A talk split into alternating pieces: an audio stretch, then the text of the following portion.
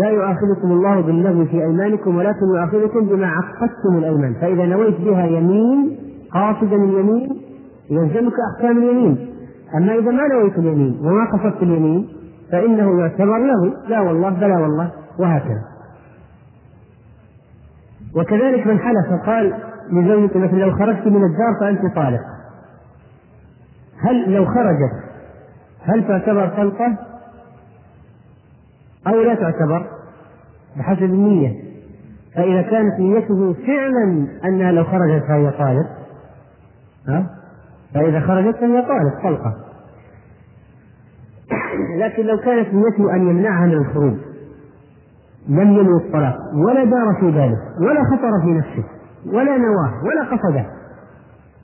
وإنما كل قصده لما تكلم عندما تلفظ كل قصده؟ منعها أو منع من الخروج أو تهديدها. فهذا منع من الخروج هذا قصده. فهل يقع الطلاق لو خرجت؟ ها؟ لا يقع الطلاق. لماذا؟ لأن النية عندما تلفظ وتكلم كانت النية منعها من الخروج. لكن لو أنه كان لما تكلم قصده لو خرجت فهي فعلا طالق فإنها لو خرجت فهي طالق فما الذي يميز لنا؟ العبارة واحدة. العبارة واحدة. فما الذي يميز لنا في النتيجة والحكم؟ النية. فالعامة كثير منهم لما يقول عليه الطلاق انك ما تفعلي كذا وعليه الطلاق ماذا يقصد؟ في الغالب يعني المنع وبعض الحين يكون العلم يعني هذا واحد يعني قال لزوجته إن, إن فعلت كذا إن, إن كذا فأنت طالق. قال شوفي ترى أنا أعرف المسألة وأعرف الفرق أنا قاصد الطلاق هذا يمكن لو ما درى عن الفرق كان أحسن طيب. لكن على أي حال يعني العلم خير في جميع الحالات وكذلك من المسائل التي قالوها في موضوع تأثر الطلاق بالنية. قالوا لو رأى امرأة فظنها امرأته فطلقها ثم اتضح أنها أجنبية. ما هو الحكم؟ قالوا تطلق امرأته لأن نيته طلاق زوجته طلاق زوجته. فكونه رأى غيرها مسألة الخطأ في الرؤية اعتبار النية فلا يؤثر. هذا كلام أحمد رحمه الله وقال الشافعي لا تطلق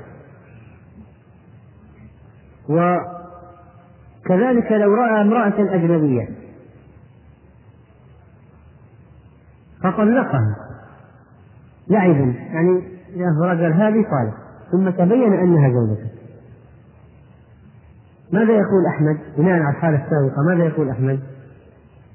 ها؟ طيب ماذا يقول الشافعي؟ إنها تطلق. وجاء عن أحمد روايتان وكذلك قالوا لو كان الإنسان متزوج بأكثر من زوجة فنهى إحداهما عن الخروج. قال أنت يا فلانة يا فاطمة لا تخرجي. ثم رأى امرأة قد خرجت فظنها فاطمة فاتضح أنها عائشة. يعني اللي خرجت ليست هي المنهية.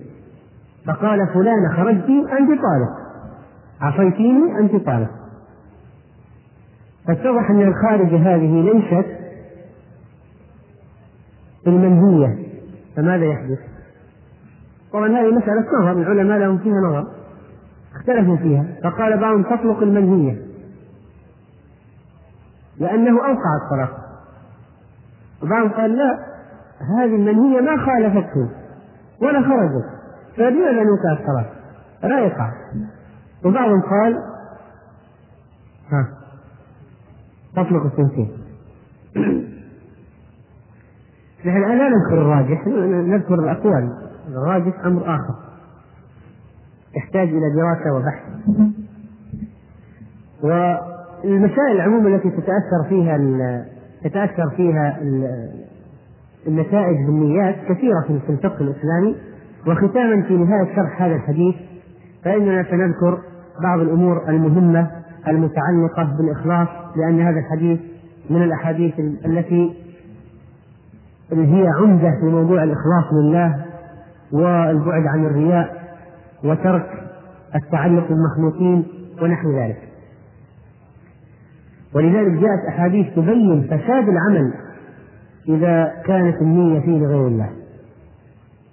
وتحديد العمل الصالح بما بالعمل الذي تكون فيه النية لله. فمن ذلك أن أعرابيا أتى النبي صلى الله عليه وسلم فقال يا رسول الله الرجل يقاتل للمغنم والرجل يقاتل للذكر يعني ليذكر بين الناس أنه شجاع والرجل يقاتل ليرى مكانه فمن في سبيل الله؟ فقال يا رسول قال رسول الله صلى الله عليه وسلم من قاتل لتكون كلمة الله هي العليا فهو في سبيل الله. فلو قاتل من أجل ذكر شجاعة تراب إلى إلا إذا قصد إعلاء كلمة الله. أما لو قصد بقتاله دفاع عن ظالم أو دفاع عن تراب أو دفاع عن طين أو دفاع عن هذا فهذا لا يعتبر شيئا في سبيل الله. اللهم إلا إذا قصد الدفاع عن أهله أو ماله أو عرضه أو نفسه فهذا شهيد. من قتل دون ماله فهو شهيد. من قتل دون نفسه فهو شهيد. لكن من قتل دون راية جاهلية عامية هذا إنسان قتلته ميتة ميتة جاهلية. وكذلك حسن الحافظ العراقي رحمه الله والمصنف رد الحديث أيضا عن النسائي عن, عن أبي أمامة النسائي عن أبي أمامة قال جاء رجل إلى النبي صلى الله عليه وسلم فقال أرأيت أرأيت رجلا غزا يلتمس الأجر والذكر يلتمس الأجر والذكر. ما له؟ فقال رسول الله صلى الله عليه وسلم لا شيء له. ثم قال رسول الله صلى الله عليه وسلم إن الله لا يقبل من العمل. إلا ما كان خالصا وابتغي به وجهه. إلا ما كان خالصا وابتغي به وجهه. و جاء كذلك في غير قضية الجهاد مسألة التعلم والحث على إخلاص العمل إخلاص النية لله في التعلم. فقد قال صلى الله عليه وسلم من تعلم علما مما يبتغى به وجه الله. يعني علم شرعي. لا يتعلمه إلا ليصيب به عرضا من الدنيا. إلا ليصيب به عرضا من الدنيا لم يجد عرف الجنة يوم القيامة يعني ريح الجنة. هذا العلم الشرعي لا يجوز أن الإنسان ينوي به الدنيا. ممكن يتعلم طب وهندسة وفلك يبتغي به مثلا رواتب يبتغي. لكن يتعلم الإنسان فقه وحديث وتفسير يبتغي به الدنيا فهذا من المصائب. وقد جاء في الحديث أن من عمل منهم عمل الآخرة للدنيا لم يكن له في الآخرة نصيب. فلا يجوز الإنسان يعمل عمل من أعمال الآخرة مثل علم شرعي عبادات. يبتغي الدنيا ليس له في الآخرة من نصيب. والعمل الذي يكون لغير الله على أقسام. أحيانا يكون رياء محضا بحيث لا يراد به سوى مراءة المخلوقين مثل حال المنافقين في الصلاة. وإذا قاموا إلى الصلاة قاموا كسالى ما هو القصد من صلاتهم؟ وقيامهم يراؤون الناس. فهؤلاء العمل حاضر تماما العمل حاضر. فويل للمصلين الذين هم عن صلاتهم ساهون الذين هم يراؤون في هذه الصلاة. قال العلماء الرياء المحض في الصيام والصلاة لا يصدر من مؤمن. الرياء المحض في الصلاة والصيام لا يصدر من مؤمن. ما يمكن لا نتصور مؤمن يرائي في صلاته كلها وفي صيامه. الصيام أيضا سر بين عبده وربه. لكن يمكن أن يحدث رياء من المسلم الرياء في الصيام والصلاة هذا منافق بالتأكيد. إذا كانت الصلاة كلها رياء وصيام هذا منافق. لكن قد يصدر مثلا الرياء في الصدقة يرائي بها. قد يصدر في الحج وغيرها من الأعمال الظاهرة من الأعمال الظاهرة التي تظهر. فهذا ممكن أن يقع فيه بعض المسلمين يقعون في الرياء ويبقون على الإسلام. لكن واحد صلاته كله رياء فليس بمسلم. وإذا كان الصيام الذي بينه وبين ربه سر مرائي فيه أيضا فليس بمسلم. ما يتصور وقوعا من المسلم. طيب قد يكون العمل قد يكون العمل لله لكن يدخل فيه الرياء. فالاحتمال أن يدخل فيه الرياء من أوله يعني يكون لله ولغير الله واحتمال أن يكون لله ويطرأ عليه الرياء أثناء القيام به ليس في أوله وإنما أثناء القيام به. فمقتضى القواعد والنصوص أن العمل إذا بدأ لله ولغير الله من أوله فإن العمل إيش؟ باطل. فإن العمل باطل وغير مقبول. قال صلى الله عليه وسلم فيما يروي عن ربه في حديث في حديث القدسي أنا أغنى الشركاء عن الشرك. من عمل عملا أشرك فيه معي أحدا غيري أو أشرك فيه معي غيري تركته وشركه. وفي رواية تركته وشريكه. تركته وشريكه. أشرك معي غيري في العمل تركته وشريكه. فمقتضى الحديث أن هذا المرائي الذي بدأ بالعمل أشرك لله ولغير الله أن العمل حاضر طيب إذا خالط الرياء العمل في منتصفه بدأه لله ثم خالطه في منتصفه فماذا يحدث؟ ماذا تكون النتيجة؟ نعم كيف؟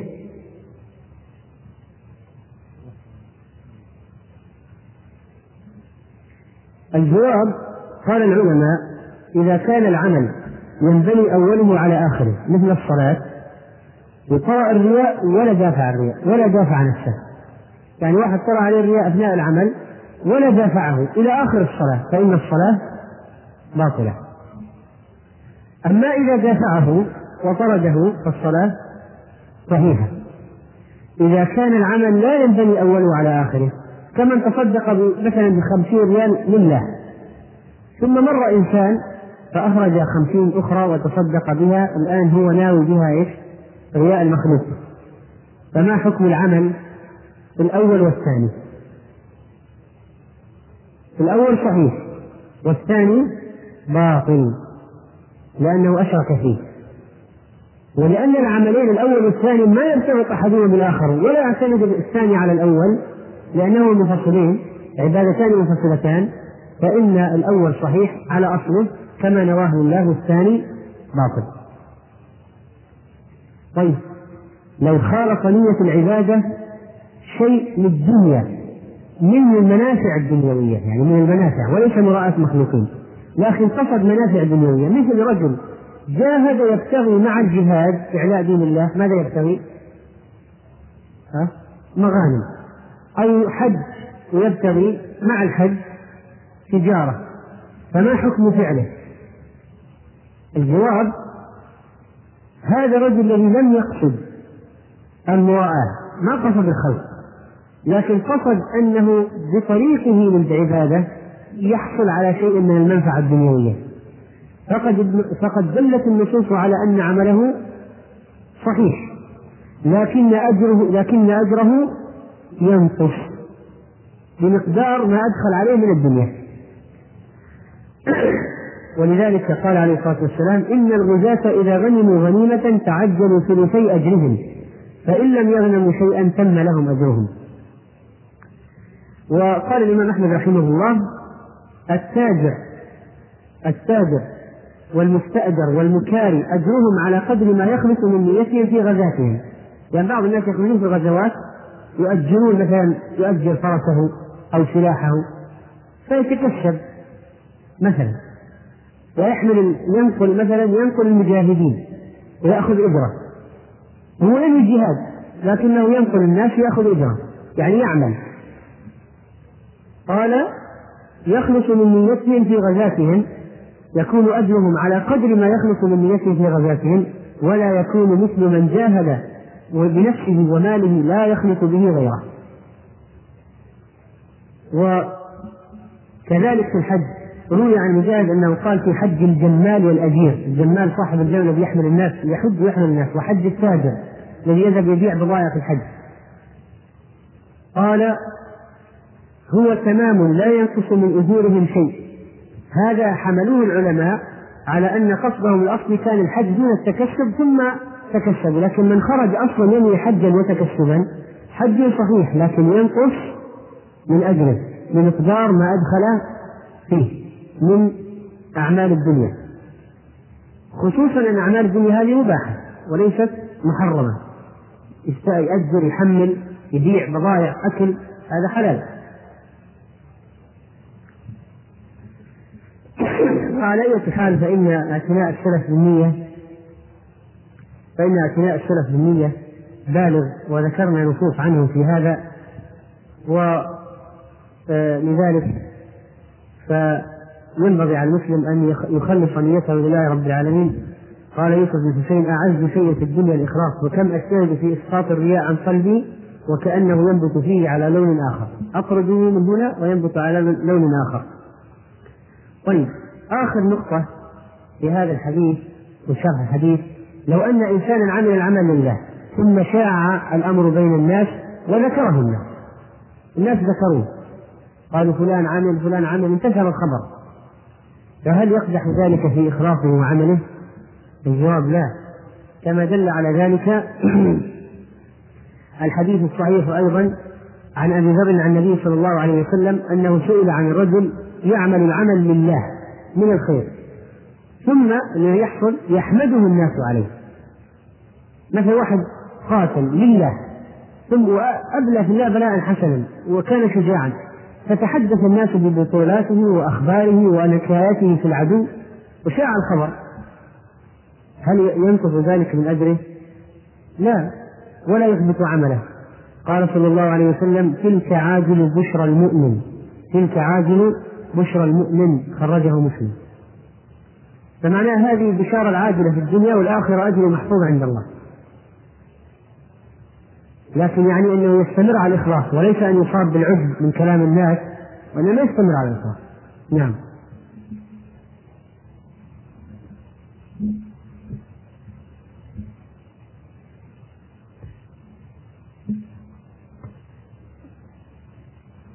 كيف كيف واحد يجاهد لكلمة ما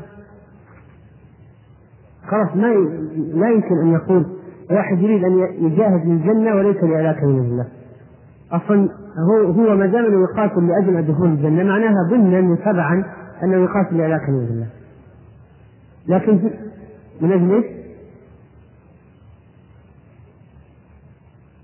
أيضا هذا هذا ثور في سبيل الله لأن تزكيه النفس مقصد شرعي تزكيه النفس مقصد شرعي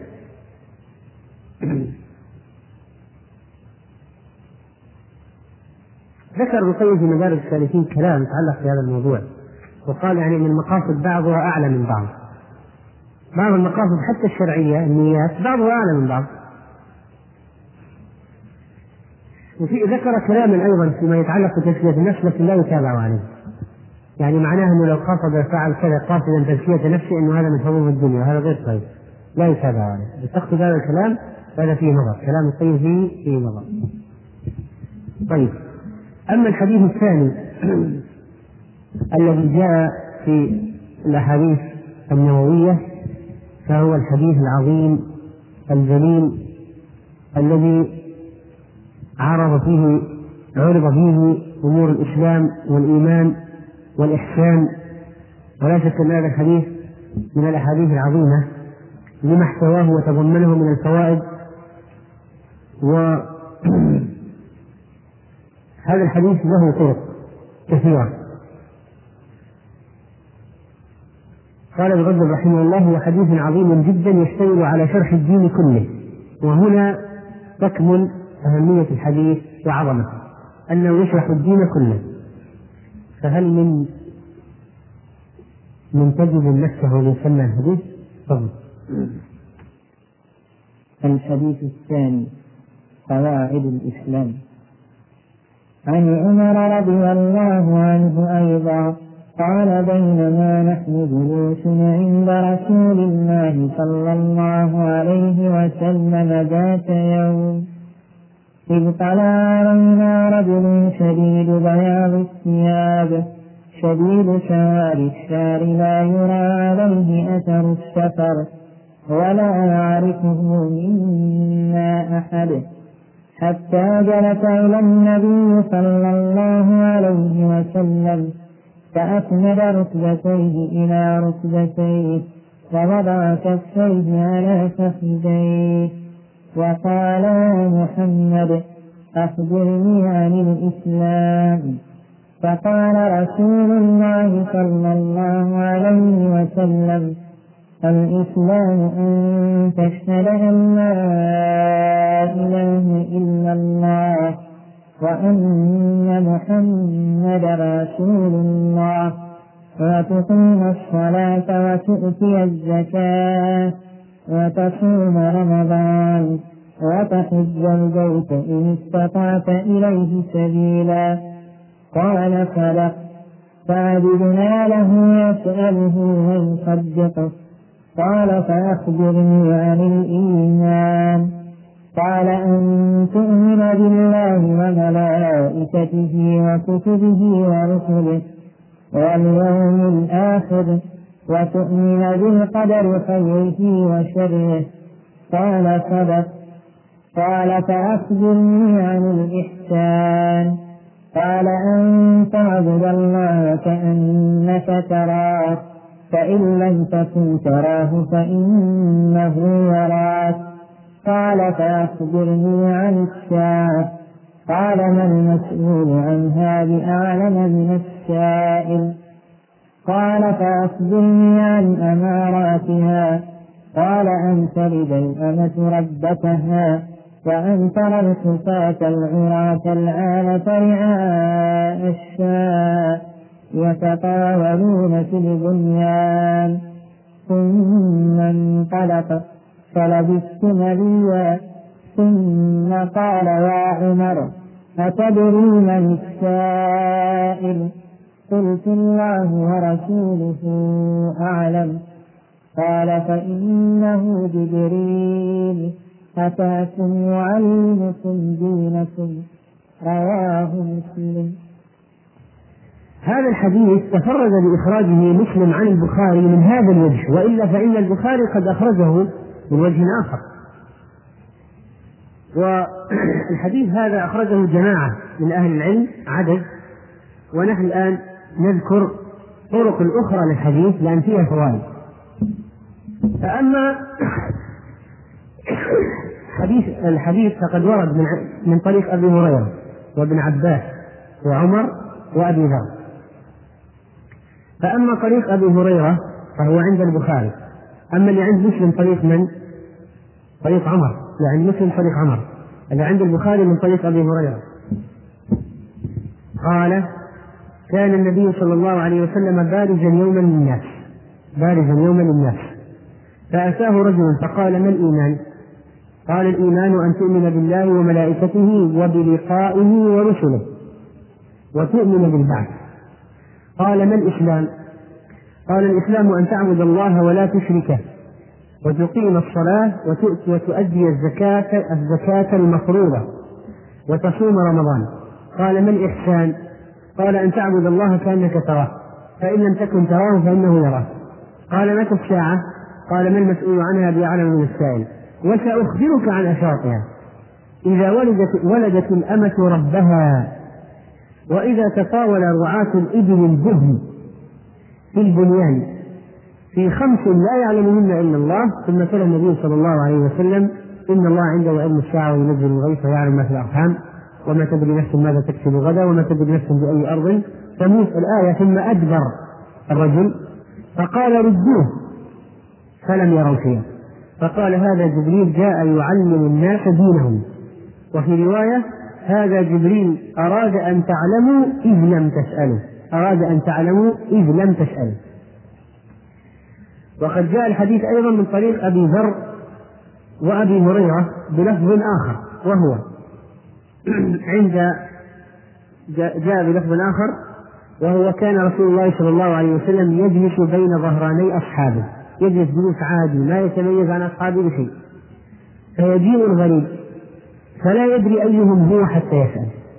ما يدري من هو النبي عليه الصلاة والسلام من تواضعه. حتى يسأل من هو النبي محمد صلى الله عليه وسلم؟ من هو؟ حتى يسأله.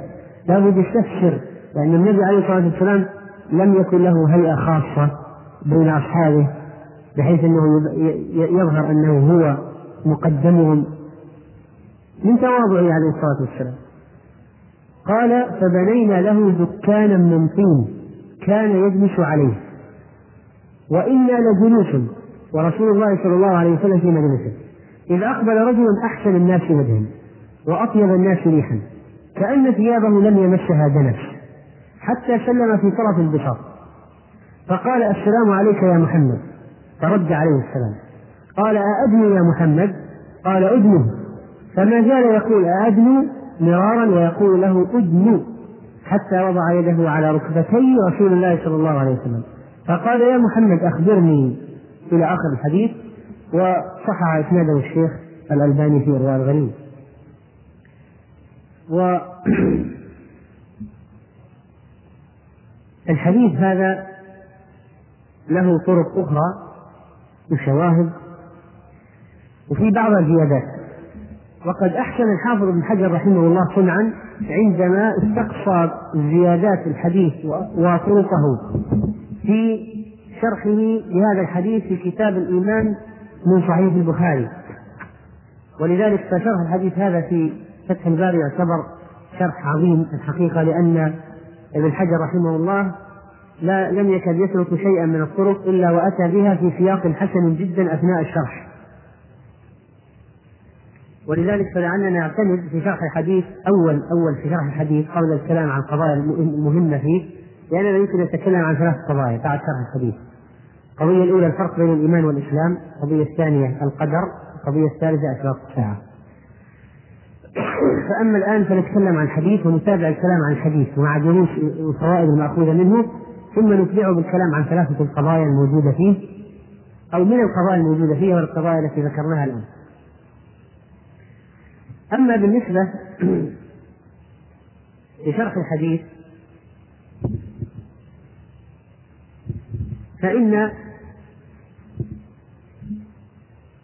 الحديث هذا كما ذكر ابن حجر رحمه الله أخرجه جماعة من أهل العلم البخاري ومسلم وأبو داود والنسائي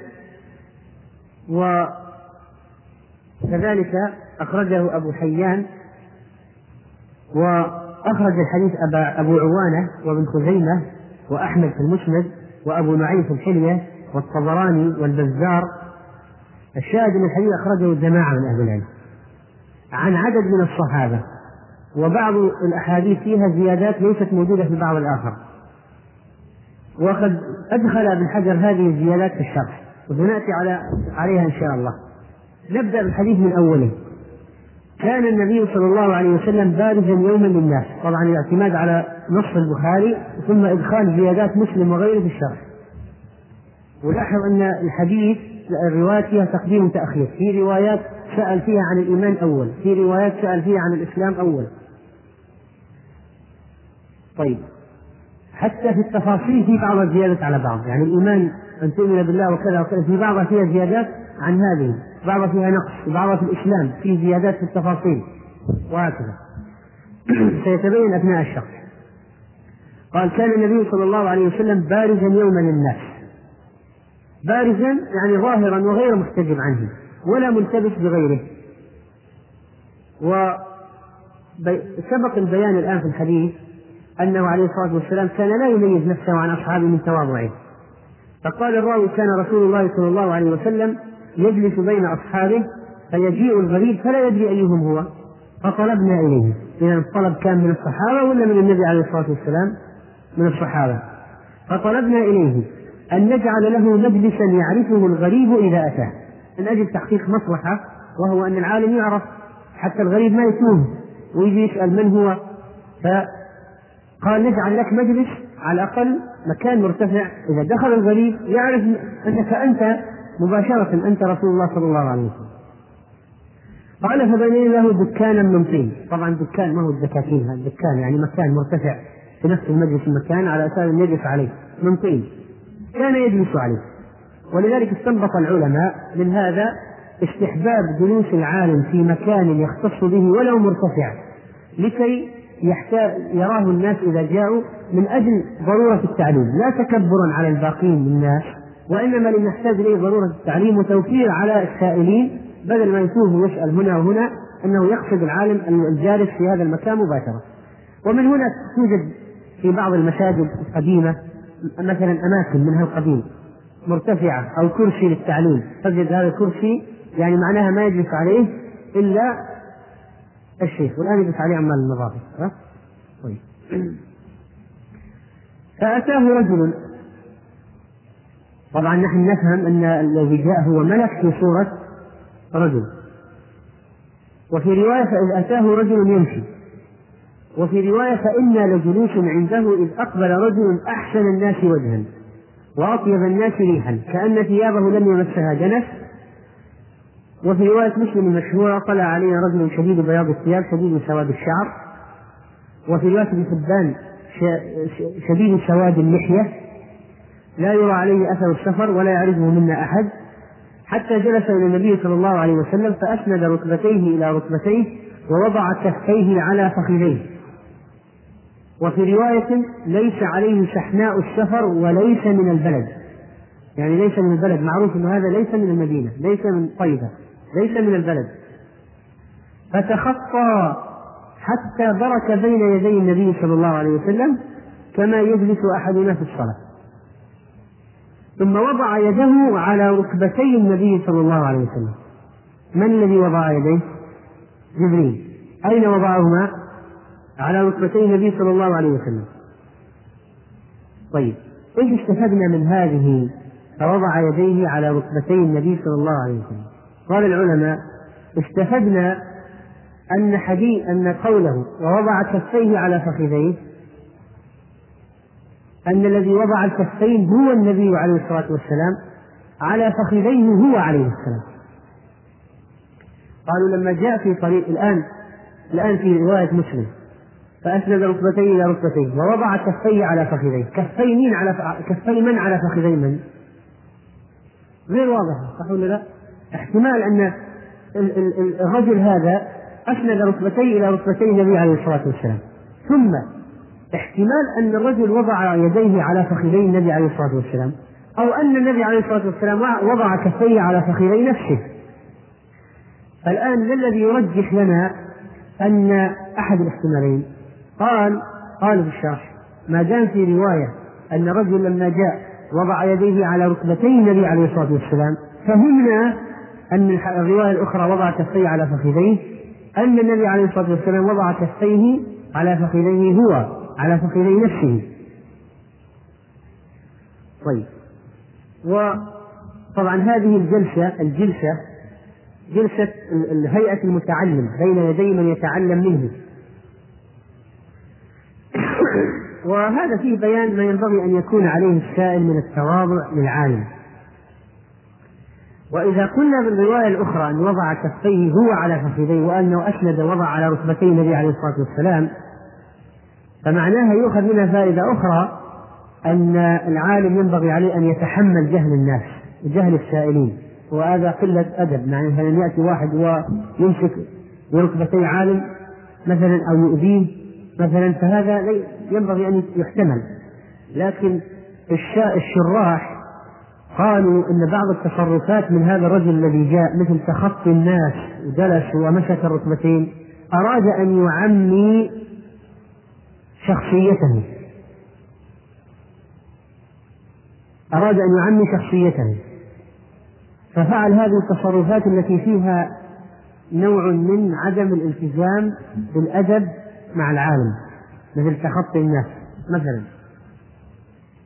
ولهذا استغرب الصحابة صنيعه بل جعل يقول صدقت يسأل ويقول صدقت هذه لو صارت مع عالم الآن إيش تعتبر؟ يعني عيب كبير يجي واحد العالم يسأل العالم بعد ما ينتهي العالم يقول صحيح. نفسك وأنا قلت أنا كنت أقول نفس الشيء. نفس الفكرة. عندي كان نفس فهذا هذا من قلة الأدب ان ياتي واحد ويقول عالم صدق مثلا. ف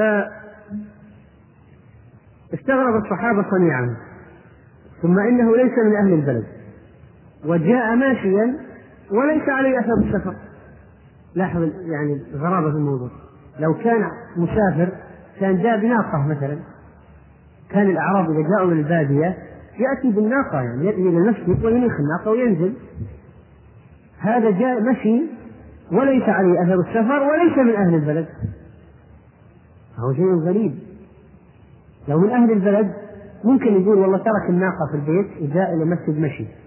لكن الآن لما يأتي ليس من أهل البلد ليس من أهل البلد ولا عليه أثر السفر ولا معه مركوب. وقال عمر ولا يعرفه منا أحد. كيف عرف عمر أنه لا أحد من الحاضرين يعرفه؟ كيف جزم أن كل الموجودين في المسجد ما يعرفون الرجل؟ في احتمالين. الأول أن عمر أخبر بما غلب على ظنه. قال بما أن مثلا أنا ما عرفته أو كذا فيمكن الباقين أو أن أن الناس قد صرحوا في مجلس صرحوا أنهم لا يعرفونه ورجح ابن حجر هذا بناء على رواية. رواية جاء فيها فنظر القوم بعضهم إلى بعض فقالوا ما نعرف هذا. لذلك قال عمر لا أعرف من أحد. أما سبب هذا الحديث سبب ورود الحديث فقد جاء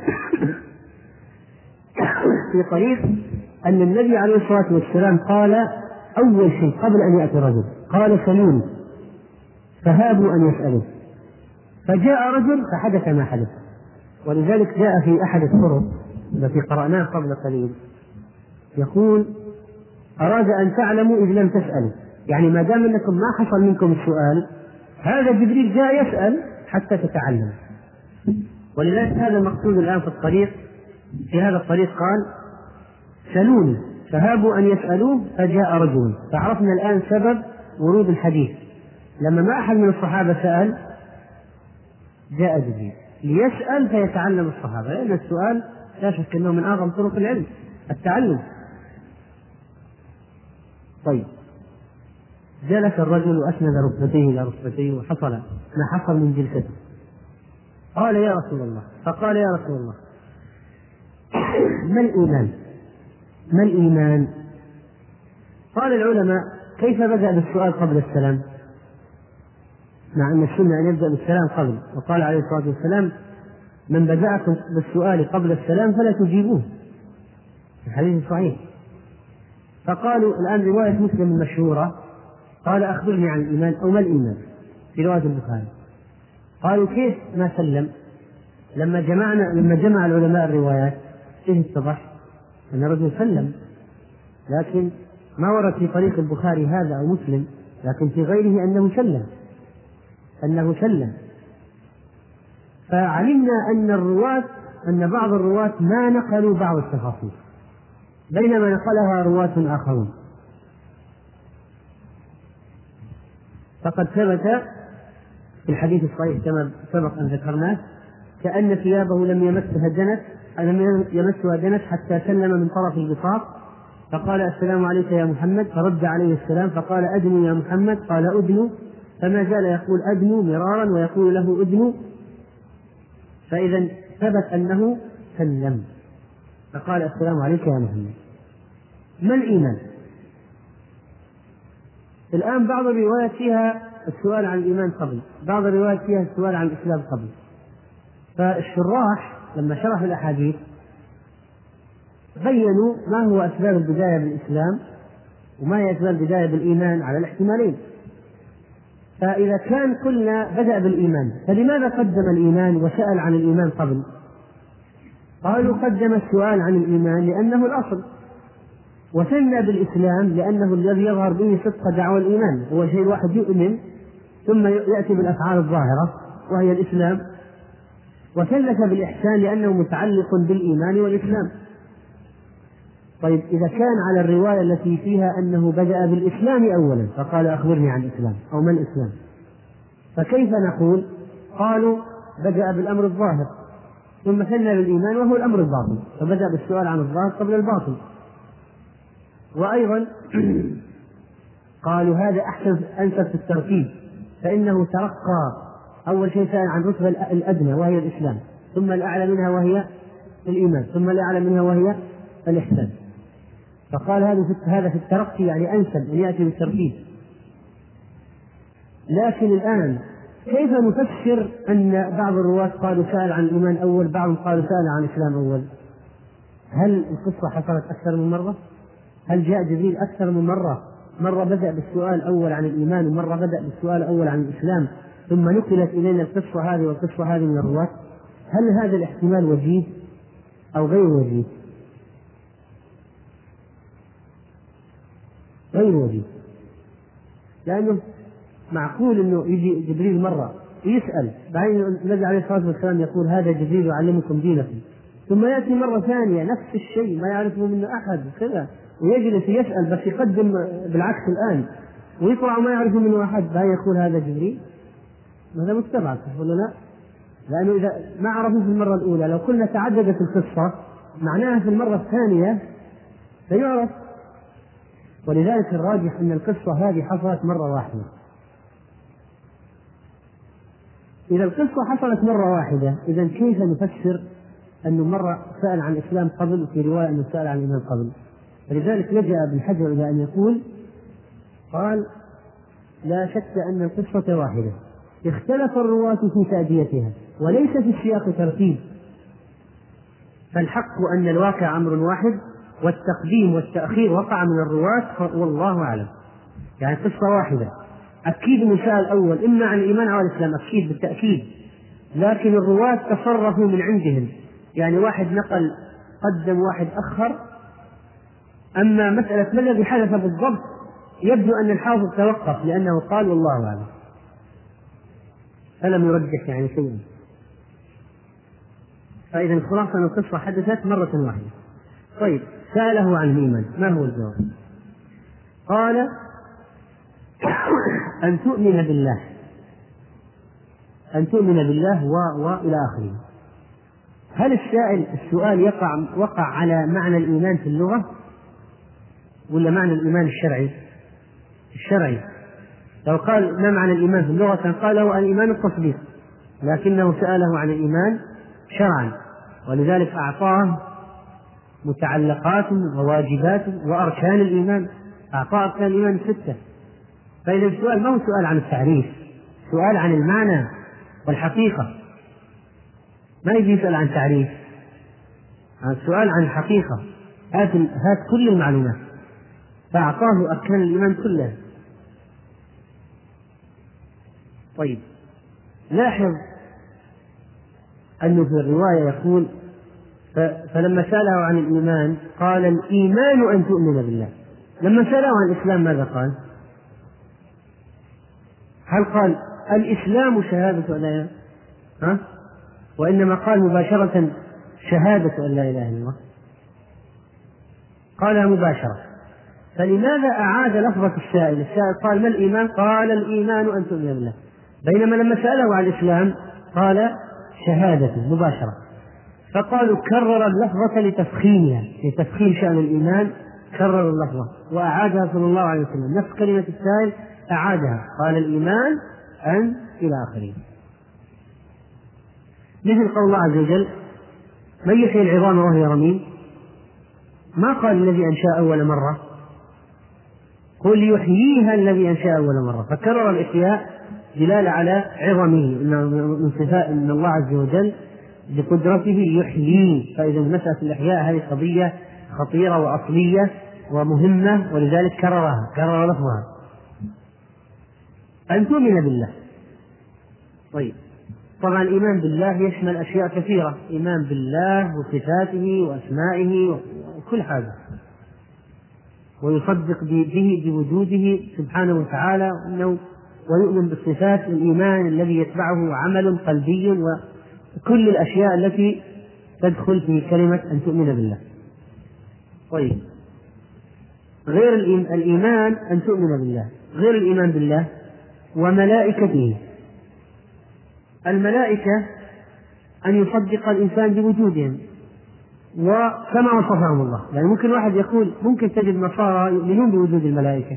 لكن إيش يقولون؟ إنه مثل الطيور أو إنهم هذه الطيور أو إنه اشكالهم مثلا مثل الأشباح أو مثل القبيل. ولذلك الفرق بين إيماننا بالملائكة وإيمان الكفار أننا نؤمن بالملائكة كما جاء وصفهم بل عباد مكرمون وأن لهم أجنحة إلى آخره. فاذا الايمان أن نؤمن بهم وبصفاتهم التي وردت. طيب أن تؤمن بالله وملائكته. ثم قال ثم قال إيش بعد الملائكة؟ كتبه ورسله. لما ها؟ إحنا المقصود فيها الآن ترتيب. الملائكة والرسل. أيهم جاء قوي؟ الملائكة. هل يستدل من هذا على أن الملائكة أفضل من الرسل؟ أنه قدمهم بالذكر؟ الجواب لا. لا يستدل على أن كل ملك أفضل من كل الرسل. الملائكة أفضل من الرسل. لا. لكن لأنه عندما تنزل الرسالة كيف يكون الترتيب؟ تنزل عن طريق الملك ثم إلى الرسول. فلا فلا يعني أن كون الملك ينزل بها أولا على الرسول يعني الملك أفضل. لا. لكن هكذا ذكرها بهذا الترتيب لعله لأن الرسالة تنزل أولا من الملك على الرسول. الملك يكون قبل. وكتبه وكتبه فما هو ما هو الإيمان بالكتب؟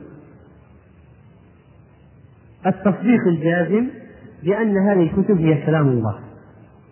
طيب في كتب علمناها وكتب ما علمناها. نحن علمنا أن هناك مثلا التوراة والإنجيل والزبور وصحف إبراهيم. هل لكن في قد يكون في كتب ما علمناها، هل يقدح في إيماننا بالكتب أننا في أشياء ما علمناها؟ ما يقدح. لأننا نحن نؤمن على وجه الإجمال لاحظ كذلك الملائكة نؤمن بهم لكن ما نعرف بالضبط يعني مثلا عددهم ما أسماؤهم كلهم وظائفهم كلهم نعلم أشياء فكيف يكون الإيمان إذن؟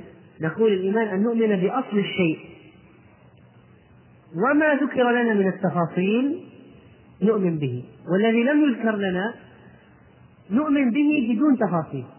فمثلا ورسلا قد قصصناهم عليك. في قول ورسلا لم نقصصهم عليك. فهل نحن نؤمن بالرسل الذين لم يقصص لم يقص علينا؟ طبعا نؤمن بهم. لكن ما عندنا تفاصيل. فنحن اذا على الإيمان المجمل في القضية. نؤمن أن هناك رسل جاءوا. لكن ما نعرف مثلا اسماءهم إلا الذين عندنا 25 مثلا في القرآن ذكروا. اذا هؤلاء نؤمن بهم بالتفصيل. أما البقية نؤمن بهم بالإجمال. فإذا الإيمان منه هو إيمان بأشياء مجملة وأشياء مفصلة. فالأشياء تؤمن بالملائكة تؤمن بالملائكة. تؤمن بالرسل كل الرسل. كم عدد الرسل؟ 365 كم عدد الأنبياء؟ 124 ألف نبي. يعني كما ورد في الحديث الصحيح عند أحمد. فإذا نحن نؤمن بكل الرسل. وإن ما علمنا من أسمائهم بالتفصيل وقصصهم بالتفصيل إلا طائفة معينة. هل نحن نؤمن إيمان إجمالي وإيمان تفصيلي؟ الإيمان التفصيلي قائم على الأدلة. بالتفصيل وإذا ما ثبت الدليل ما نؤمن به حتى يثبت الدليل. لكن نؤمن أن الله أرسل رسلا فنحن نؤمن بهم. ونصدقهم.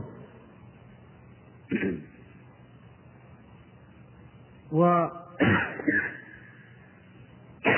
جاء في رواية البخاري وبلقائه. وبلقائه.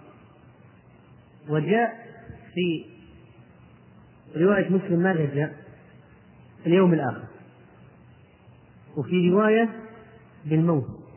وفي رواية بالبعث بعد الموت. لقائه لقائه تؤمن بلقائه وتؤمن باليوم الآخر. هل هذا تكرير ولا في فرق بين اللقاء واليوم الآخر؟ الآن عندنا طريق يقول لقائه عندنا طريق يقول اليوم الآخر. قلنا أن الرواة بعضهم حفظ وبعضهم حفظ أشياء ونقل بعضهم حفظ أشياء أخرى. دمجناهم دمجنا الروايتين مع بعض. صارت الرواية الكاملة مثلا ولقائه واليوم الآخر فهل هناك فرق بين اللقاء واليوم الآخر؟ قال بعضهم نعم. إن اللقاء هو ما يكون بعد الموت مباشرة. لأن الإنسان أول ما يموت يلاقي الله. أول ما يموت. أما اليوم الآخر ما يكون ما يكون إلا بإيش؟ يعني بقيام الساعة بقيام ببدئه ابتداء اليوم الآخر يبعث الناس من قبورهم ثم كذا. في في في في رواية والبعث بلقائه والبعث. ففي فرق بين اللقاء والبعث؟ نعم في فرق بين اللقاء والبعث. فإذا قلنا اللقاء هو بعد الموت مباشرة فالبعث سيكون متأخرا لأنهم سيبعثون من قبورهم بعد الموت بفترة الله أعلم كل واحد حسب تاريخ وفاته حسب وقت وفاته.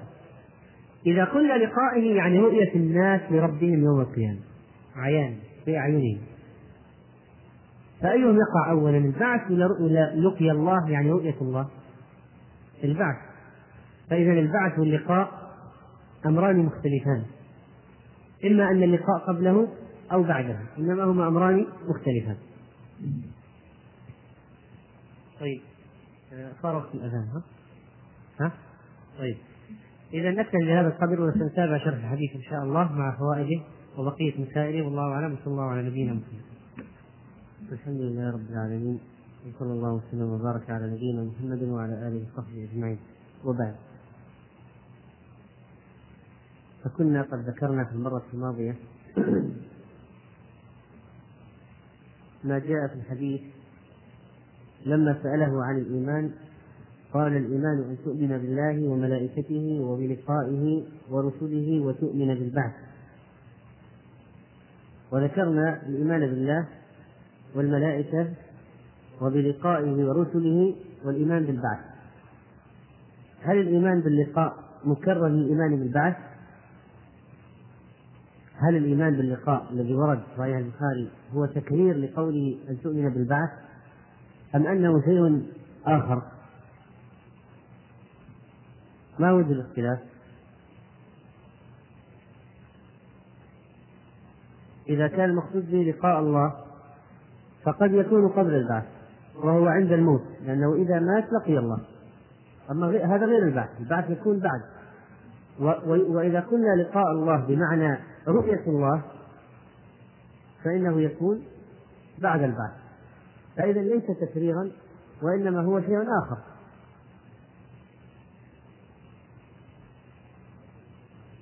واستدلوا بالحديث على رؤية المؤمنين. بعضهم قال في الحديث يتضمن يعني من, من, لقائه الرؤية رؤية الله. لكنه ليس صريحا ليس صريحا. في أدلة أصرح بل آيات أصرح في موضوع رؤية الله عز وجل. مثل قول الله عز وجل وجوه يومئذ ناظرة إلى ربها ناظرة. هذا صريح جدا في رؤية الله سبحانه وتعالى يوم القيامة. وأن المؤمنين يرون ربهم. وقلنا أنه لما سأله عن الإيمان قال الإيمان أعاده. لبيان لبيان عظم شأنه. وفي رواية البخاري لما سأله عن الإسلام أيضا أعاده. هذه هذه إضافة لما ذكرناه أمس. الليلة الماضية ذكرنا الإيمان أعاده لتعظيم شأنه. وفي رواية البخاري أيضا أعاد الإسلام. وفي رواية البخاري أيضا أعاد الإسلام. فلم يعد هناك لإعادة الإيمان مزية محددة مقارنة بلفظة إعادة الإسلام لأنه ورد إعادتها من طريق آخر. ثم قال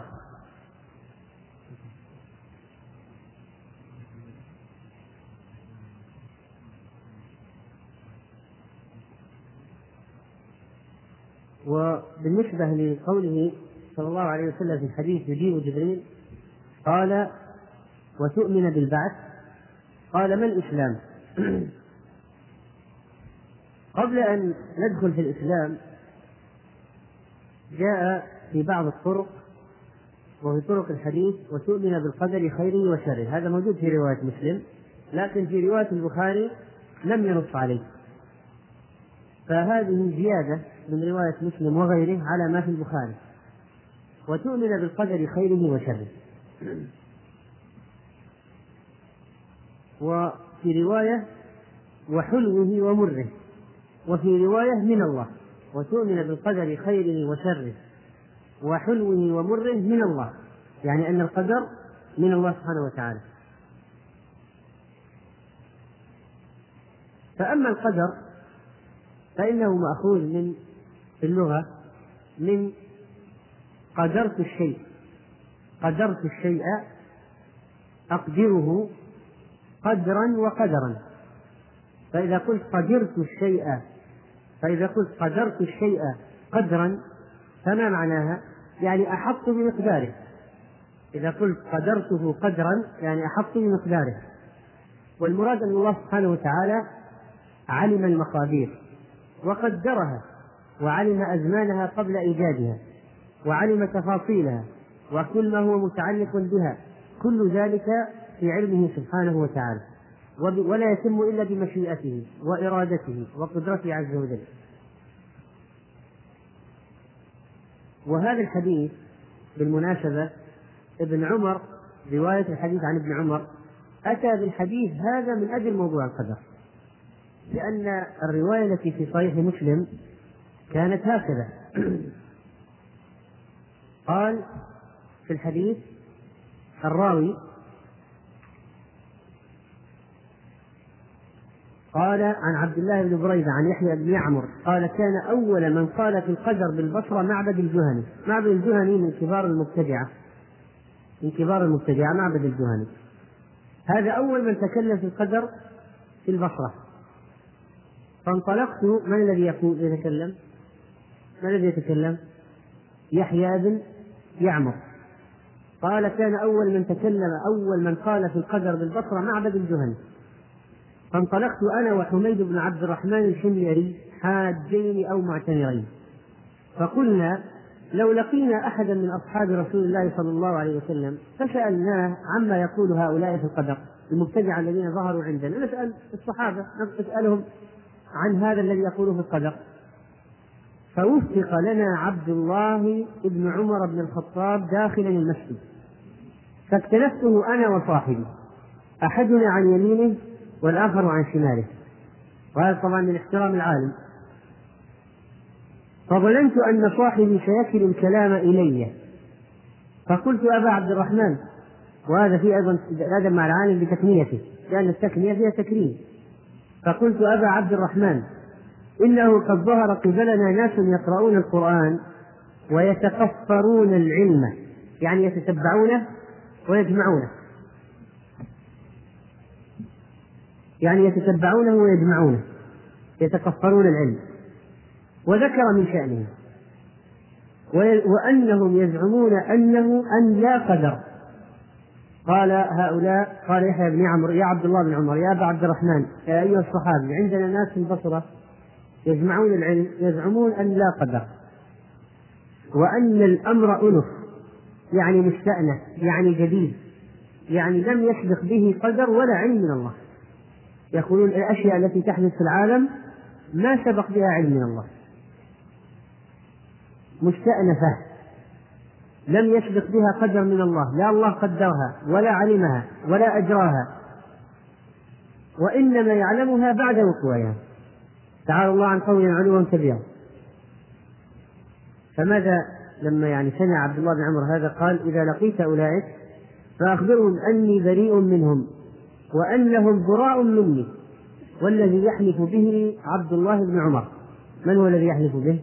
الله عز وجل لو أن أحد لو أن لأحدهم مثل أحد ذهبا فأنفقه ما قبل الله منه حتى يؤمن بالقدر ثم قال حدثني أبي عمر بن الخطاب قال بينما نحن جلوس عند النبي صلى الله عليه وسلم عند رسول الله صلى الله عليه وسلم إلى آخر الكلام.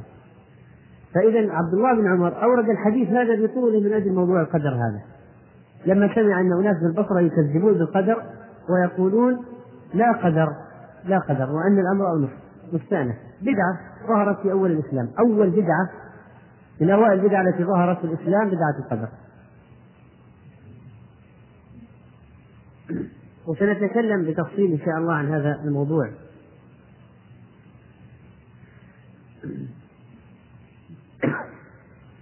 طيب فلما سأله عن لما سأله عن في رواية البخاري أولا سأله عن الإيمان ثم سأله عن الإسلام قال ما الإسلام؟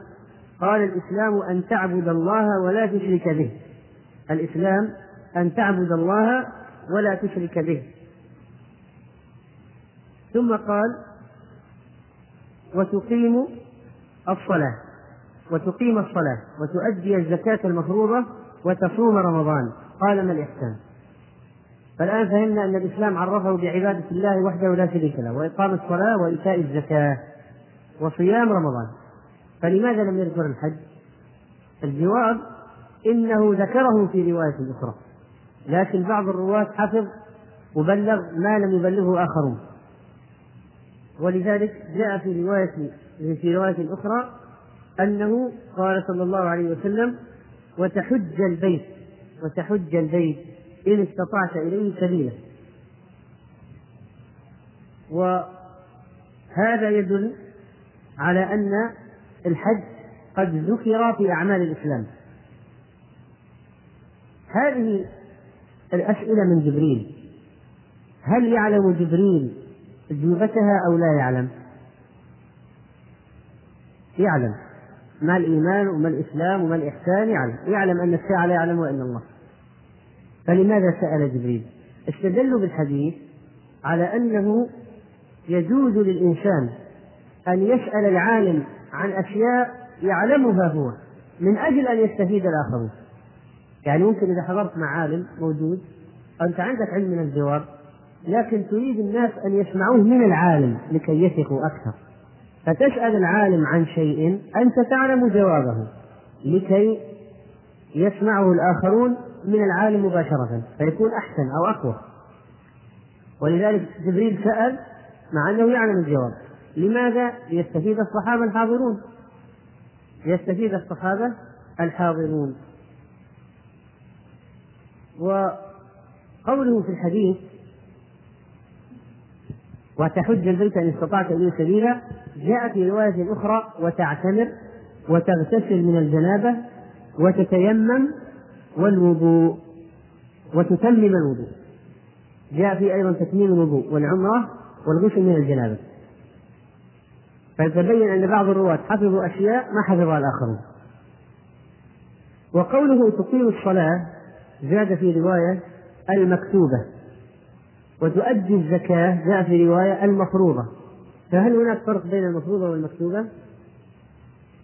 في المعنى؟ لا. لكن غاير بينهما أحسن حتى لا يكرر. ثم اقتدى بالكتاب العزيز. إن الصلاة كانت على المؤمنين كتابا موقوتا. ولذلك قال الصلاة تؤدي الصلاة المكتوبة اقتداء بالكتاب العزيز. وتؤدي الزكاة المفروضة. طيب. ثم سأله عن الإحسان سأله عن الإحسان قال ما الإحسان؟ ما هو الإحسان في اللغة؟ الإحسان مصدر أحسن يحسن إحسانا ويمكن أن تعديه بإلى بحرف الجر أو بدون حرف الجر فتقول مثلا هذا يحسن النجارة النجارة مفعول به فإذا يحسن متعدي ولا لازم؟ متعدي بحرف جر ولا بغير حرف الجر؟ بغير حرف فلان يحسن النجارة لكن لو قلت أحسنت إلى فلان أو أحسن إلى الناس أحسن إلى الناس أحسن لازم ولا متعدي؟ متعدي هنا تعدد بأي شيء؟ بحرف الجر. أحسن إلى الناس. فإذا قلت الإحسان الإحسان بمعنى المتعدي بحرف الجر فيمكن أن يكون يعني أحسن إلى نفسه. ما الإحسان؟ كيف تحسن إلى نفسك؟ أن تعبد الله كأنك طيب. أو إذا قلت أحسنت بدون تعدية يعني كيف تحسن العبادة؟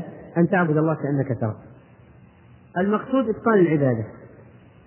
وإحسان العبادة هو الإخلاص فيها والخشوع وهكذا ومراقبة الله عز وجل. فقال له عليه الصلاة والسلام أن تعبد الله؟ قال لما سأله عن الإحسان قال أن تعبد الله. في البخاري من غير الإحسان. أما الإحسان قال أن تعبد الله. أن تعبد الله كأنك تراه. أن تعبد الله كأنك تراه. فإن لم تكن تراه فإنه يراك. ولذلك هذا الحديث فيه من عظمة هذا الحديث أنه يدل على قضية الإخلاص في العبادة ومراقبة الله عز وجل فيها. أن تعبد الله كأنك تراه. فإذا أنت استحضرت أن الله يراك واستشعرت ذلك فأنت ستحسن وستحسن العبادة. فإن لم تكن تراه فاستمر على الإحسان لأنه هو يراك ولذلك قالوا هذا القدر من الحديث أصل عظيم من أصول الدين وقاعدة مهمة من قواعد المسلمين وهو عمدة الصديقين وبغية السالكين وكنز العارفين وزأب الصالحين وهو من جوامع الكلم التي أوتيها صلى الله عليه وسلم. ولذلك بعض المربين قالوا نلازم الصالحين إن كثرة ملازمة الصالحين تؤدي بالإنسان أن يستحي أن يعمل السيئة إذا خلى إذا ابتعد عنهم يعني لو أنه يلازمهم طيلة اليوم ثم فارقهم لساعة. فإنه يستحي أن يعمل السيئة لأن أثر ملازمته لأن أثر ملازمتهم سيسري في نفسه. صح ولا لا؟ فإذا كان دائما دائما مستشعر المستصحب أن الله سبحانه وتعالى يطلع عليه. دائما دائما دائما. فإن هذا الشعور سيولد في نفسه حس الامتناع عن المعاصي والابتعاد عنها. إذا كان مصاحبة المخاليق الصالحين المخاليق الصالحين الخلق الصالحين تورث في النفس هيبة من المعاصي وامتناع ابتعاد عنها. كيف لو أنه دائما يستشعر أن الله معه؟ فلا شك أن الشعور في الامتناع عن المعاصي والابتعاد سيكون أكبر. ولذلك قال الحديث هذا حتى في قضية يعني الإيمان وأعمال القلوب والابتعاد عن المعاصي أصل مهم قوله فإن لم تكن تراه اعبد الله كأنك تراه أن تعبد الله كأنك تراه هل معناها أنك تراه فعلا؟ الآن أنت في الدنيا تعبد الله كأنك تراه هل أنت تراه فعلا؟ لا لكن تعبد كأنك تراه لأنك إذا أنت لم إذا أنت لا تراه فهو يراك سبحانه وتعالى هذا استدل بالحديث على أن الله عز وجل لا يرى في الدنيا. صح ولا لا؟ واعبد الله كأنك تراه كأنك. معنى كأنك يعني أنت لا تراه لكن أنت استشعر ذلك. كأنك تراه كأنه أمامك وفوقك سبحانه وتعالى. اعبد الله كأنك تراه معناها أن أن الله عز وجل لا يرى في الدنيا ب ب بالعين. لا يرى ببصر العين. العين لا تبصره في الدنيا سبحانه وتعالى. ويدل عليه الحديث الصريح الصحيح واعلموا أنكم لن تروا ربكم حتى تموتوا. واعلموا أنكم لن تروا ربكم حتى تموتوا. فأي واحد يقول أنا رأيت الله في الدنيا فهو كذاب. لأن الحديث واضح. واعلموا أنكم لن تروا ربكم حتى تموتوا. بعض غلاة الصوفية استدلوا في الحديث استدلال عجيب. ونريد أنا منكم الآن أن تنقضوا هذا الاستدلال. وتردوا عليه من نفس الحديث. قال فإن لم تكن تراه فإنه يراه قال فإن لم تكن تراه. يعني الصوفية عندهم شيء اسمه الفناء مرتبة الفناء. الواحد يعبد يعبد يعبد حتى يصل إلى الفناء. فإذا فنيت ذاته في ذات الله رأى الله بعين رأس يقولوا فإن لم تكن يعني إذا زلت خلاص فنيت في ذات الله خلاص سحت صرت سايح في ذات الله معناها أنك أنت ترى. كيف وقفوا؟ يعني وقفوا. قالوا فإن لم تكن يعني خلاص كيف ترى. فإن لم تكن ترى. فكيف نرد عليهم من نفس الحديث من نفس المقطع؟ من نفس المقطع الذي استدلوا به. كيف نرد عليهم؟ أنه هذا استدلالهم بالحديث غلط ولا مستحيل لا يمكن. فإن لم تكن إذا تلاشيت خلاص ودخلت في عالم الفناء تراه فكيف نرد؟ أيوه. لا لا. هم يقولوا يقولوا أحمد الرفاعي قال رأيت الشيخ العارف أحمد الرفاعي قد ذاب أمامي حتى صار مثل الماء على الأرض. ثم رجع مرة أخرى فهم يؤمنون بالفناء يعني عندهم الصوفية عندهم أشياء عجيبة.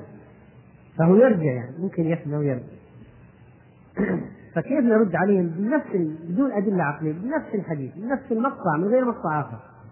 نفس المقطع لل... أيوه. طيب ولو ذكر لم. فإن لم تكن خلاص لم تكن. هو فإن تكن ما يقول تكن. فإن لم تكن الحديث فإن لم تكن. إيه الله على كل شيء قدير هي صعبة الصوفية المشكلة يقول لك يا هي رسول الله على كل شيء قدير. أيوه. جواب الشرط. جواب الشرط إيش يكون يا جماعة؟ مجزوم فإن لم تكن قال الرسول صلى الله عليه وسلم فإن لم تكن تراه فإنه يراك. فإن لم تكن تراه فإنه يراك. ولو كان هذا لو كان هذا على كلامهم فإن لم تكن هذا فعل الشرط. جواب الشرط تره كان تره مجزومة صح ولا لا؟ مجزومة يعني بدون ألف. فإن لم تكن تره كذا في اللغة يصير جواب الشرط مجزوم. لكن عندنا فإن لم تكن تراه فإنه يراك. فإذا الحديث من نصه لا يعينهم مطلقا على هذا الاستنتاج. فإن لم تكن تراه فإنه يراك. هذا جواب الشرط. لكن هم يقولوا كل الفعل والجواب في نفس الجملة فإن لم تكن تراه. طيب. كيف تراه؟ مجزوما المفروض تكون على كلامهم يعني. فعل الشرط إذا أنت محيط. هذا فعل الشرط. جواب الشرط أنك تشوفه. تراه. فلا بد يكون مجزوم جواب الشرط. لكن مثل الحديث تراه ما هو مجزوم؟ ما هو مجزوم بالألف تراه لو كان على كلام صحيح كان فإن لم تكن تراه فإن لم تكن تراه صار جواب الشرط مجزوم لكنه ليس مجزوما. زد على ذلك انك لو جمعت الروايات الأخرى لا يعني لانتقض عليه مثل مثلا فإنك إن فإنك إن لا تراه فإنه يراك. جاء في رواية أخرى فإنك إن لا تراه فإنه يراك. فلا يعينهم ابدا. ولما أنبأ الرسول عليه الصلاة والسلام جبريل بهذه الأشياء الناس استغربوا جدا لأنه دائما يقول صدقت صدقت صدقت يسأله ويصدقه قال الراوي فلما سمعنا قول الرجل صدقت أنكرناه. وفي رواية فعجبنا له يسأله ويصدقه. وفي رواية انظروا إليه كيف يسأله؟ وانظروا إليه كيف يصدقه. وفي حديث أنس انظروا وهو يسأله وهو يصدقه كأنه أعلم منه. وفي رواية قال القوم ما رأينا رجلا مثل هذا كأنه يعلم رسول الله صلى الله عليه وسلم. يقول له صدقت صدقت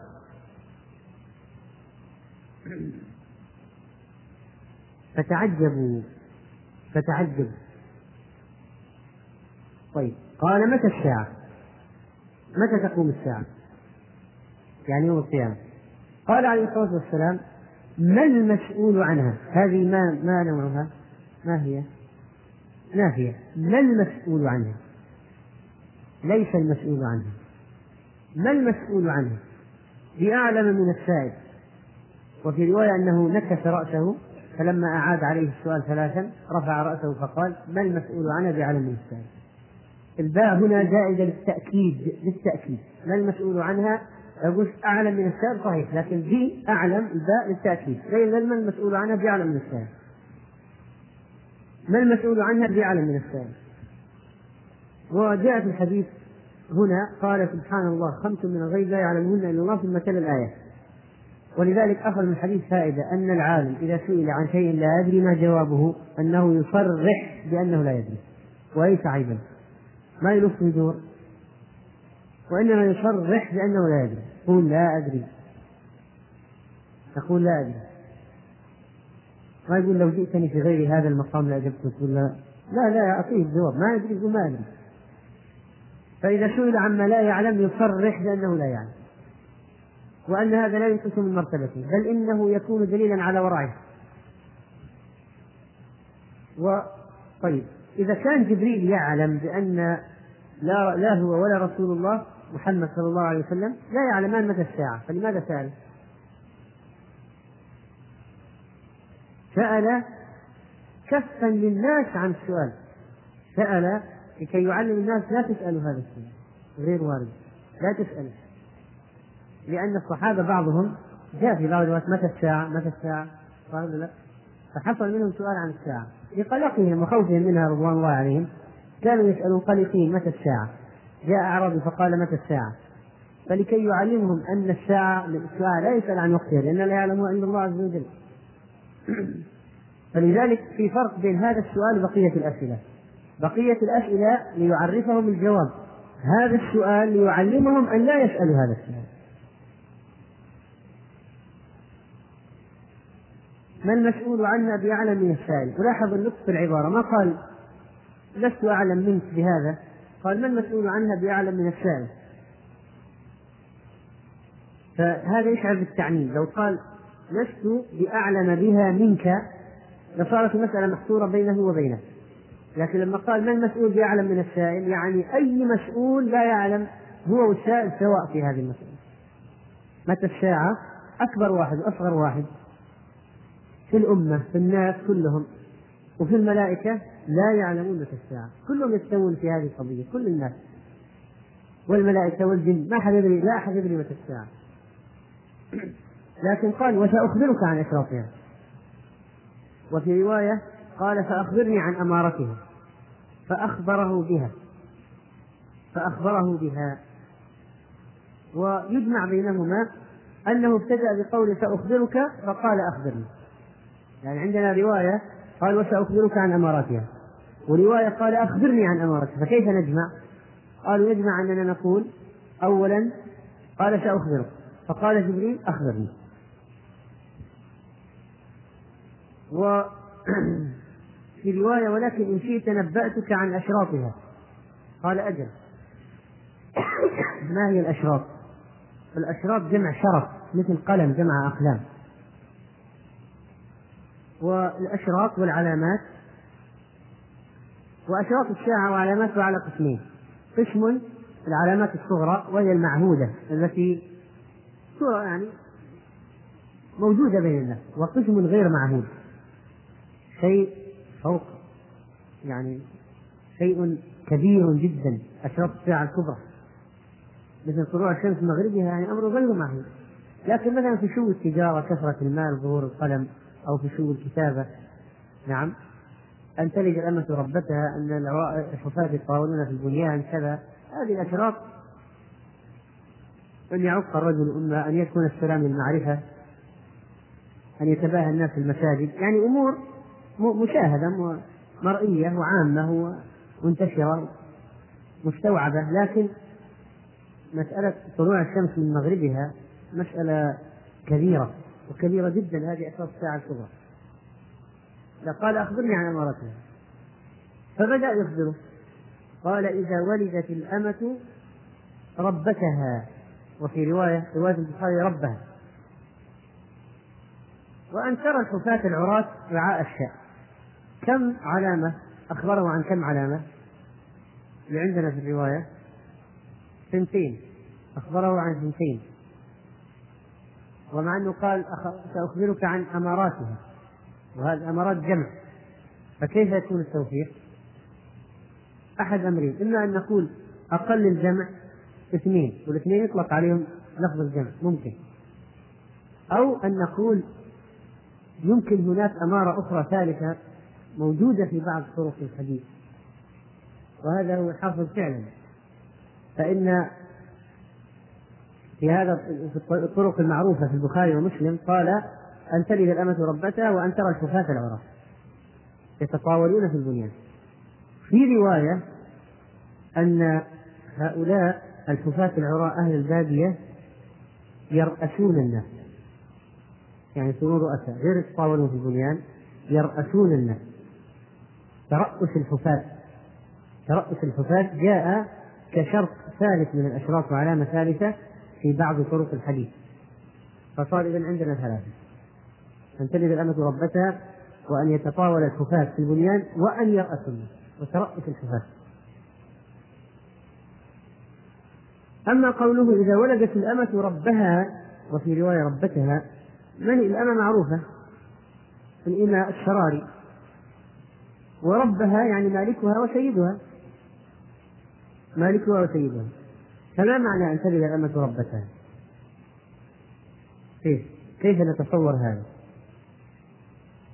قال ابن حجر رحمه الله اختلف فيه على سبعة أوجه بعضها فيها تكرار لخصها هو فمن الأوجه التي قالها قال معناه معنى أن تلد الأمة ربها اتساع الإسلام واستيلاء أهله على بلاد الشرك وشد ذراريهم فإذا ملك الرجل الجارية واستولدها كان الولد منها بمنزلة ربها لأنه ولد لسيدها. لما اتسع الإسلام ماذا حصل؟ أخذ الناس الجواري. لما أخذ جارية وهو سيد حر يعني أخذ جارية وطئها فأنجب منها ولدا الولد هذا ولده هو يعني ولد السيد يعني ولد الحر. هذا الولد بالنسبة للأمة ماذا يكون؟ سيدا. لأنه ابن السيد فإذا كبر فهو سيد فهو سيد وهي أمة. فهو بمثابة بمثابة الأب المالك والسيد لهذه الأمة. واعترض بعضهم على هذا قالوا يعني هذا حصل في وقت مبكر جدا من الإسلام. فكيف يكون من أمارات الساعة؟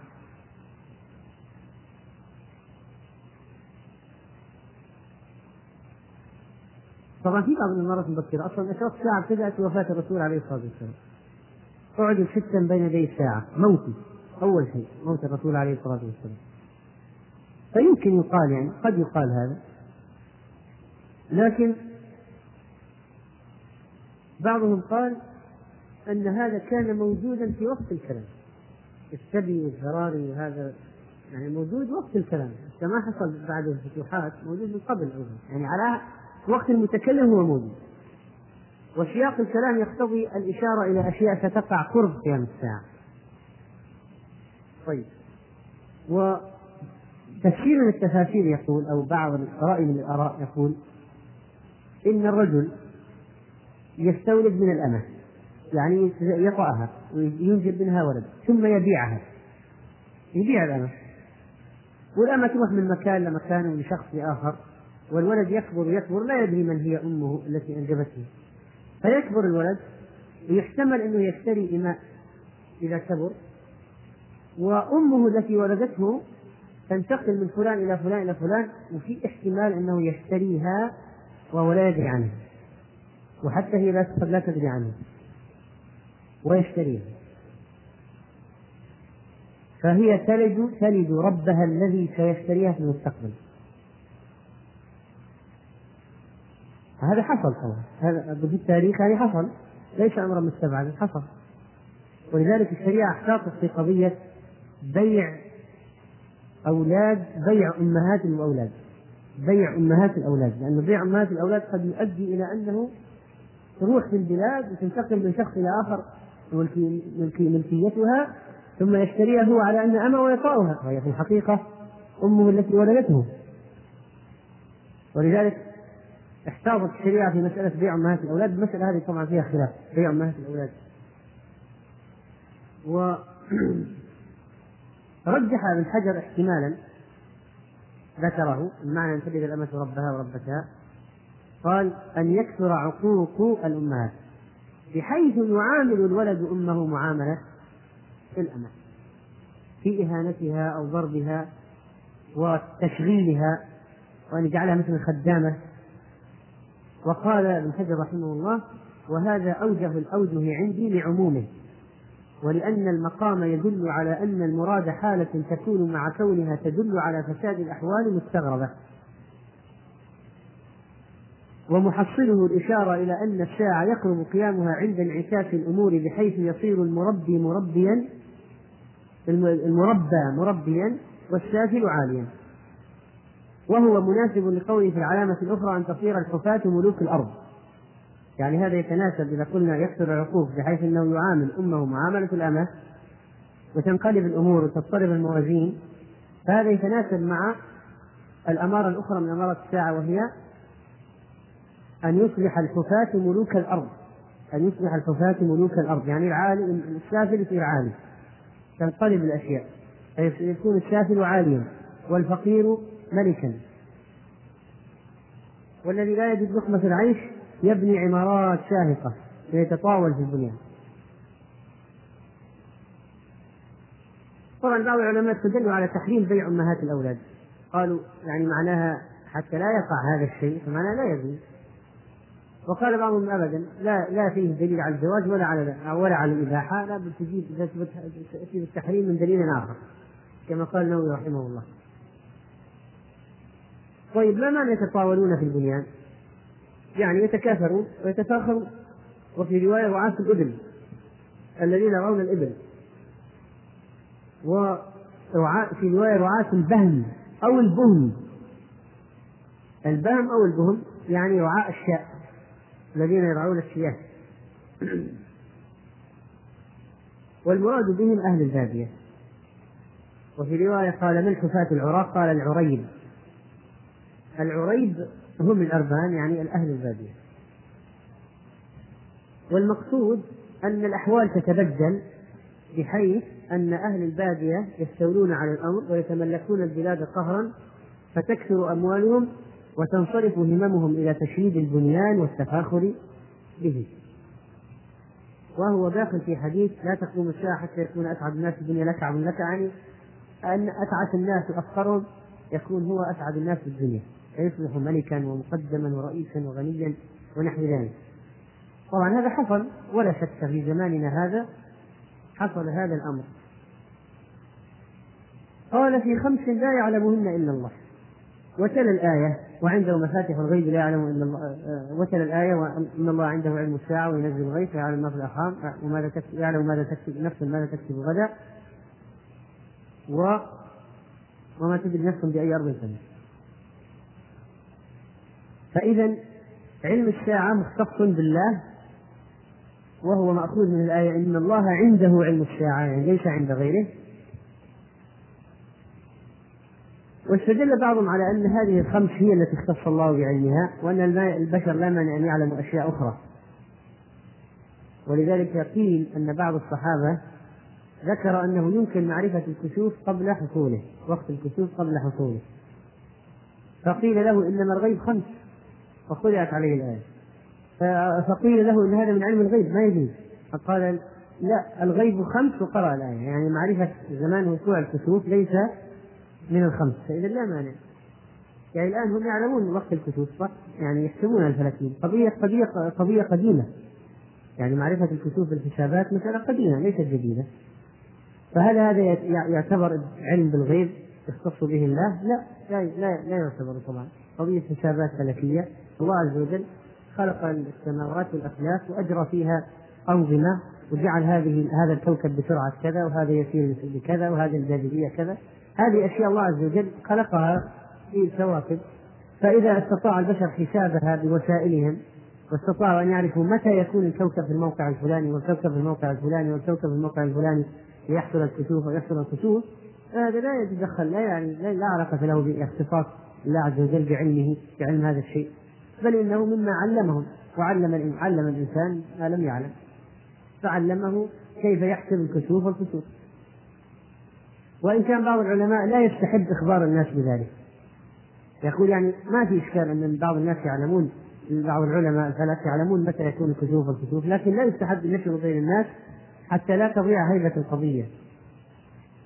فيصير شيء عادي خلاص متوقع ولذلك لا يفزع الناس إلى الصلاة ولا يحصل عندهم خوف من الله كما ينبغي أن يكون الحال إذا حصل الكسوف والكسوف. ولذلك الأحسن أنه لا يعلن في الجرائد لا يعلن. حتى لا لا, لا تضيع هيبة القضية ويكون المسألة عند الناس يعني متوقع وهذه مسألة حسابات. ولذلك يقولون لك الآن يعني كشوف الكشوف من أول كان يرهب الناس لأنه يفاجئهم. الآن صار العلم العلم ما خلى شيء. يعني شيء معروف وعادي صار عادي. ولكن الأحسن أنه لا يقال لا يخبر به.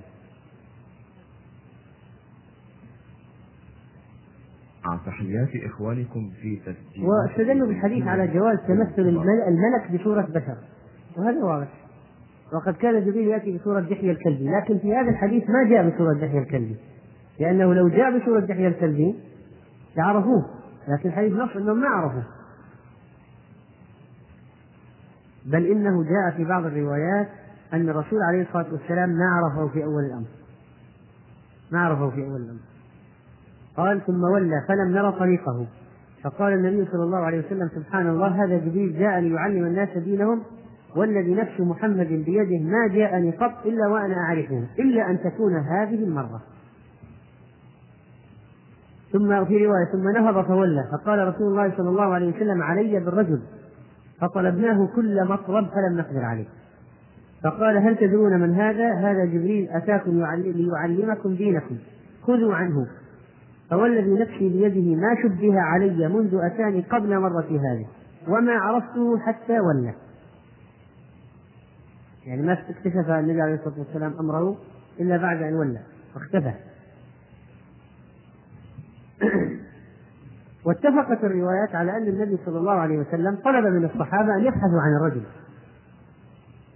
فبحثوا عنه فلم يجدوه.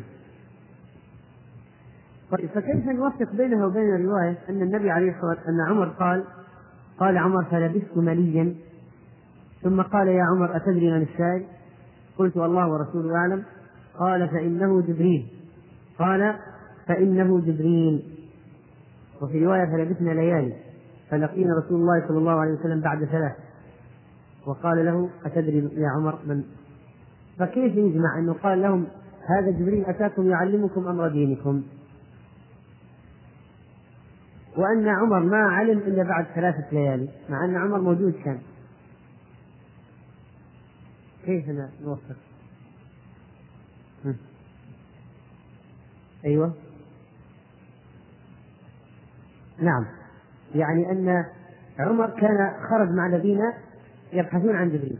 فلما راح يبحث راح يبحث.